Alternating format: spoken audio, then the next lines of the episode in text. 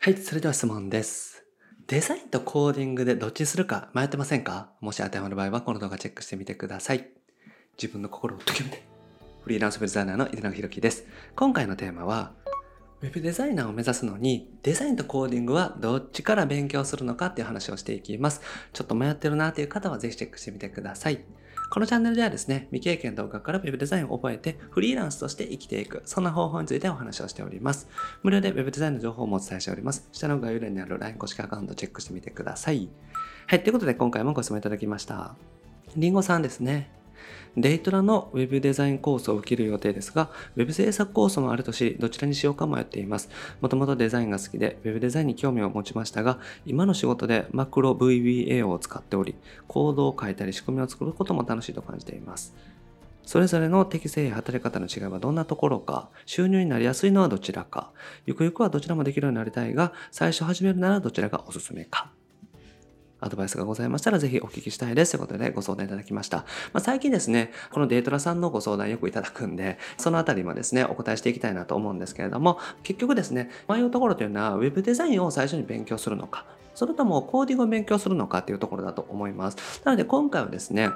ウェブデザイナーを目指していく方にですね、デザインとコーディングはどっちから勉強するのがね、いいのかというところについてお話をしていきたいなと思います。はい。で、まず必要なスキルからね、一応お話ししておきたいんですけれども、ホームページのデザインができること、これは絶対必要ですね。ウェブデザイナーとしてフリーランスであったりとか、就職しようとかですね、やっていく場合、ホームページのデザインができることが必要です。デザインっていうのはこの見た目の部分ですね。絵で1枚で作っていくこと、これがまずデザインとして必要になってきます。それとコーディングですね。ココーディングっていうのは、その絵をですね、実際のホームページとして見えるようにすること、動くようにすること、これがコーディングのスキルっていうものになります。で、必要なものが HTML と CSS、あと JavaScript っていうのはね、ちょっと使いますけれども、えーそういったものになります。そして最近主流なのがワードプレスですね。ワードプレスというのはですね、CMS といって、まあいろいろね、専門的な知識あるんですけども、インターネット上で簡単に文章のね、更新とか、まあサイトのね、管理ができるシステムと思っておいてもらえたらと思います。ホームページを作るとか、ブログを作るシステムみたいなものですね。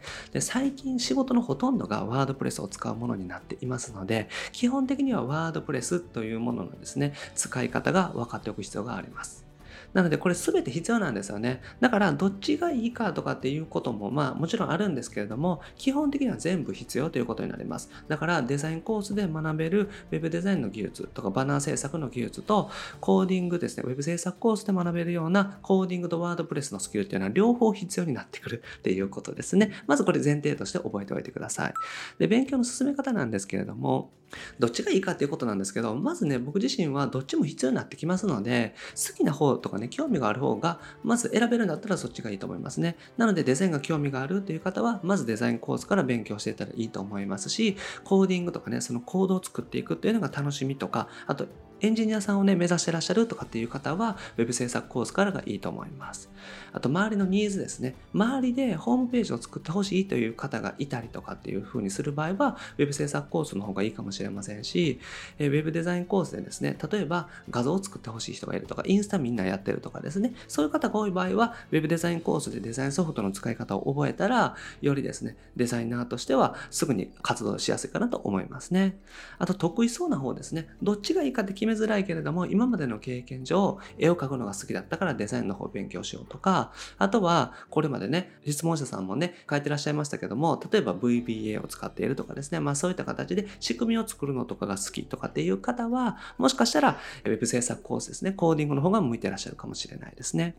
だからどっちも勉強する必要があるってことですね。とにかくですね、ウェブデザイナーって一人でね、全部できる必要はないんですけれども、ある程度は知っておく必要があります。で、デザインができて、コーディングができる。そしてワードプレスで構築もできる。この3つはね、必ず必要になってきますので、結局どっちも勉強する必要があります。だから、どっちがいいかっていうのはあんまり重要ではないんですけれども、強いて言うなら、やっぱりね、挫折しないっていうのが大事なので、好きな方から勉強してみてですね、自分自身が勉強することになれるっていうのもそうですし、勉強でね、しっかりとこうできるようになるというか、自分の成長を実感するっていうのもね、大事だと思いますから、好きな方から勉強していただく、興味のある方から勉強していただく、続きそうな方から勉強していただくっていうことですね。はい。で、仕事のしやすさなんですけども、どっちかっていうと、デザインの方がお仕事を取れるのは早いかもしれないですね。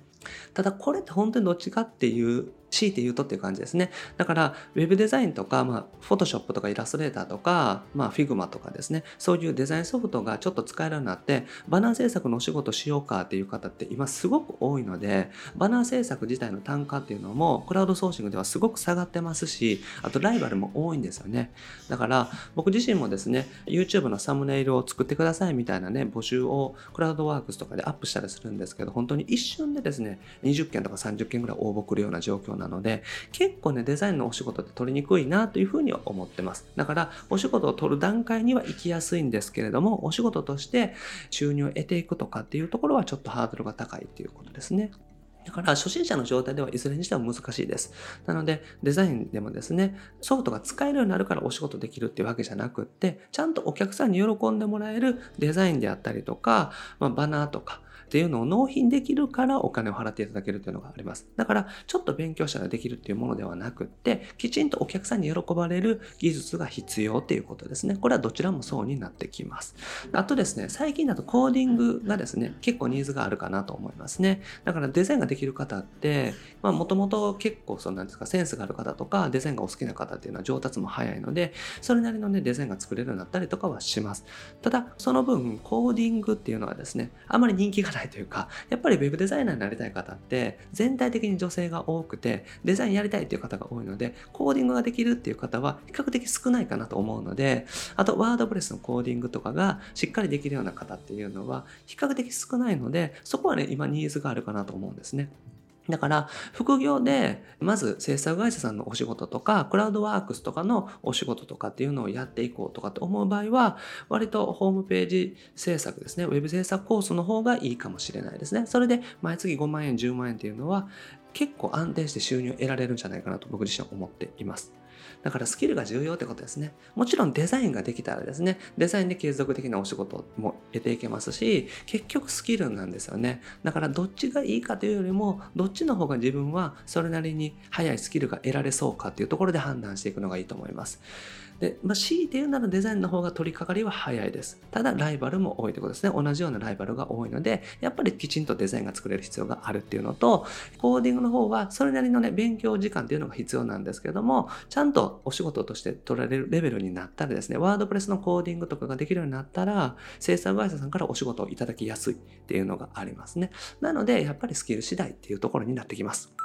で、やっぱりですね、結局、両方勉強が必要なので、まずは好きな方とか続く方ですね、チャレンジしていただけたらと思います。大事なのは続けること、挫折しないことなので、もう続きやすそうな方ですね、好きな方からチャレンジしていただけたら OK です。はい。ということでまとめですね。どちらでも OK ということですね。で好きな方からぜひやってみてください。で、デザインの方がどっちかっていうと仕事に取り掛かれるとか応募できるっていうのは早いと思いますね。ソフトの使い方覚えたら一応応募はできるので、だから収入を得るチャンスは早いというふうに思います。でプロのスキルをつけていくのが大事ってことですね。いずれにしても、ウェブデザイナーとして仕事をしていくっていうことは、お客さんの期待に応えること、お客さんが求めることを納品することっていうのが、プロのスキルになってきますし、それがなかったら収入にはできませんので、いずれにしてもですね、ちょっと勉強したぐらいでは、そんなにきちんと収入を得ていくっていうのは難しいです。だから、しっかりとどちらのコースもマスターしてですね、練習して、で、お客さんに納品できるようなプロの技術を身につけていく。このね、意識でやっていただけたらと思います。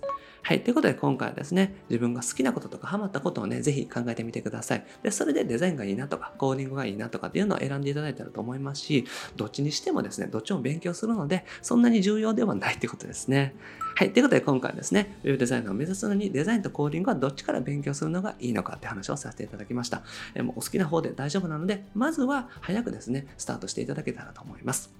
はい。で、僕はですね、日本全員フリーランス化というもこのため日々活動しております。ウェブデザインを覚えてですね、ホームページ制作業であったりとか、ウェブデザイナーとして活動していくっていうのもいいんですけれども、自分が好きなこと、やりたかったことをやっていくとか、自分でビジネスしたい人の応援をするとか、そんな形で人生をデザインできるようなね、そんなウェブデザイナーを目指して一緒に頑張っていけたらなと思っております。これまで300本以上の動画アップしておりますので、ぜひ過去の動画チェックしてみてください。それと今後もですね、毎日夜7時にアップしていきますので、見逃さないためにもチャンネル登録お願いします。はい、それと質問も募集しておりますので、概要欄からね、お願いします。このような形でですね、フォームにいただいたご質問にお答えしております。あと、一緒にね、フリーランスを目指していくウェブデザイナーを目指していく。そんな方のためのですね、公式 LINE もやっております。こちらも概要欄にリンク貼ってますので、ぜひチェックしてみてください。登録していただけたらすぐに案件獲得法の音声セミナーをプレゼントしておりますので、よかったらチェックしてみてください。あと、不定期ですけども、ズーム相談会も開催しておりますので、よかったらね、チェックしてみてください。あと、限定コンペも開催しております。僕自身の YouTube のサムネイルとかね、作っていただいて、きちんと報酬もお支払いしておりますので、よかったらご参加ください。はい。ということで、今回は以上です。ありがとうございます。井出永でした。you